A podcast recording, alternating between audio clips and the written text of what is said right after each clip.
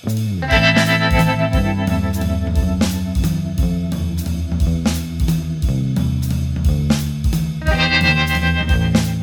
and welcome to the Brutally Honest Books podcast. I'm your host, Sarah Gerond, and I'll be giving you my honest thoughts on the books I read. While the reviews will be short and to the point, they'll include everything you want to know without any spoilers to help you figure out what you should read next. So, with that said, let's jump right in. Hi, everyone. So, today's review is going to be about yet another fictional thriller, but I wanted to talk about it because it's a great one to read this winter because it takes place in the cold, windswept northern tip of Scotland. More specifically, Orkney, which is a group of islands off the northern coast of Scotland. I don't remember the exact months that the story is supposed to take place, but it does occur during a time of year that's cold and gray, so all you're going to want to do while reading this is to curl up inside by the fire, or radiator for my fellow apartment dwellers and you'll want to stay there because this story will pull you in and keep you hooked all the way through. And the book I'm referring to, as I'm sure you've seen from the title of this episode, is Night Falls Still Missing by Helen Callaghan. The whole story is essentially about an archaeological dig gone wrong. Madison and Fiona are two friends, somewhere in their late 20s, maybe early 30s, who both work in the world of archaeology. But they do different things, and Madison is the one who's working on a dig in Orkney, where the team has been slowly uncovering lots of old, priceless Neolithic objects. So one day, Fiona and Madison are catching up over the phone, and Madison is telling Fiona all about the dig and invites her to come visit. She actually insists on it. Madison tells her that there are some things that have been going on, and she doesn't want to say over the phone, but she needs her friend there for help. So, being the good friend that she is, Fiona shows up on the main island on a cold and windswept night. But when she approaches Madison's cottage, she sees that the entire place is dark and it's been stripped totally bare with no sign of Madison anywhere. And no one knows where she's gone. Fiona then makes it her mission to find Madison, or at least figure out what happened to her. But as she does, she begins to uncover a web of lies and deceit and doesn't know who she can trust, which puts her own life in danger as well. I'm not sure if it's obvious from the description, but this book was actually a lot like The Girl on the Train by Paula Hawkins. Both of these books are highly suspenseful psychological thrillers with female protagonists, and you won't know what ultimately happened until the end of the book.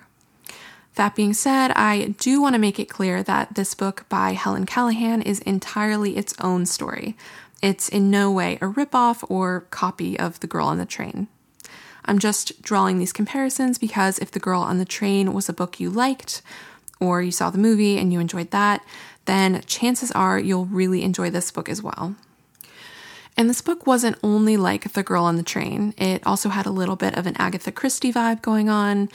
There was sort of a cast of characters who all could be the possible culprit, and as you progress through the book, your suspicions will sort of shift from person to person as you learn more about the dig and Madison's disappearance.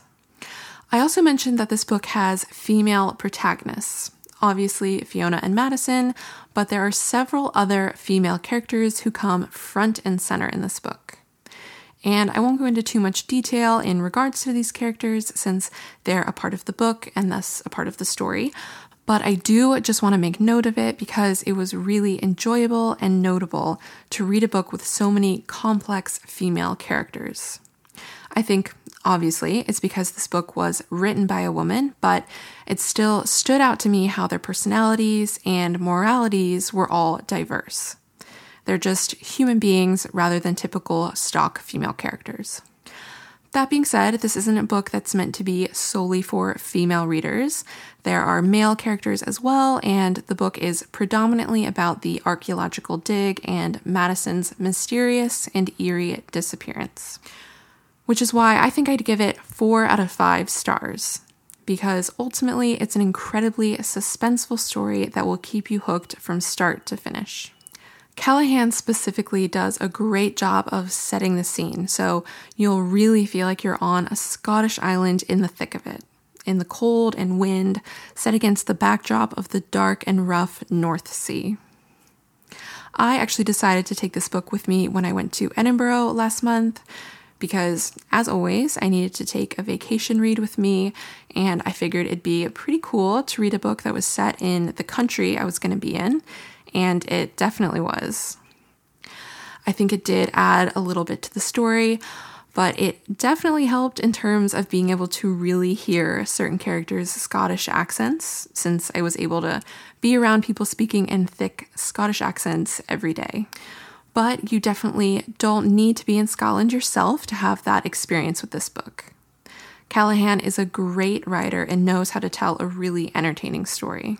You'll feel like you're right there alongside Fiona in Orkney trying to get to the bottom of Madison's disappearance. So, if this book sounds good to you, I definitely recommend giving it a read sometime this winter. And if you do, let me know if you liked it as much as I did. You can follow me on Instagram at Brutally Honest Books.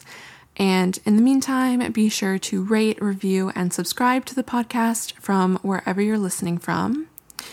And before I go, I do want to wish everyone happy holidays and a little good luck to all of you who are trying to reach your Goodreads reading goals for the year during these last couple weeks of December. I know that my goal is 100 books, and as of right now, I'm two books shy. Pray for me.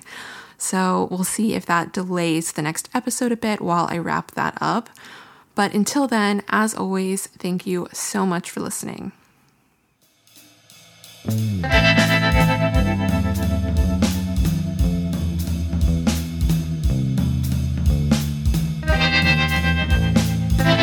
Thank you so much for listening to the Brutally Honest Books podcast.